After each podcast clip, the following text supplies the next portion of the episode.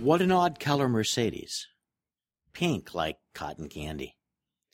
But what color is that pink? The pink in your mind's eye is different from that in mine and from that of each other listener. That's because colors are perceptions made by each of us. The three students filed into the room and took seats facing the large screen. A block of color was projected onto the screen. What color is the block? asked a voice from the back of the room.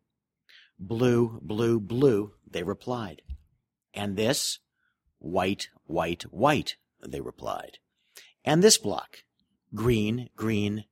Wait, that block isn't green, it's pink. No, not a difference in perception, but a college psych study of compliance. Will the test subject, the third student, parrot the obviously erroneous answers of the investigators' two confederates? Will he say that pink is green? So, what's the right way of looking at ACOs, physician alignment, hospital physician collaboration, and other initiatives to bind physicians to hospitals? Is it that I, like you, see the true color?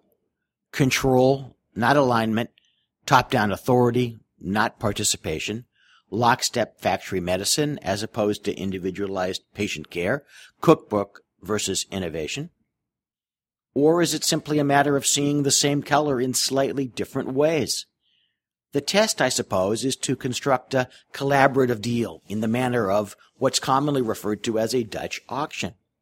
One party names the price, and the other chooses to be the buyer or the seller.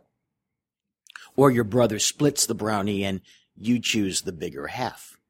So if collaboration really is the real thing, let the hospital design the deal, but the physicians control it.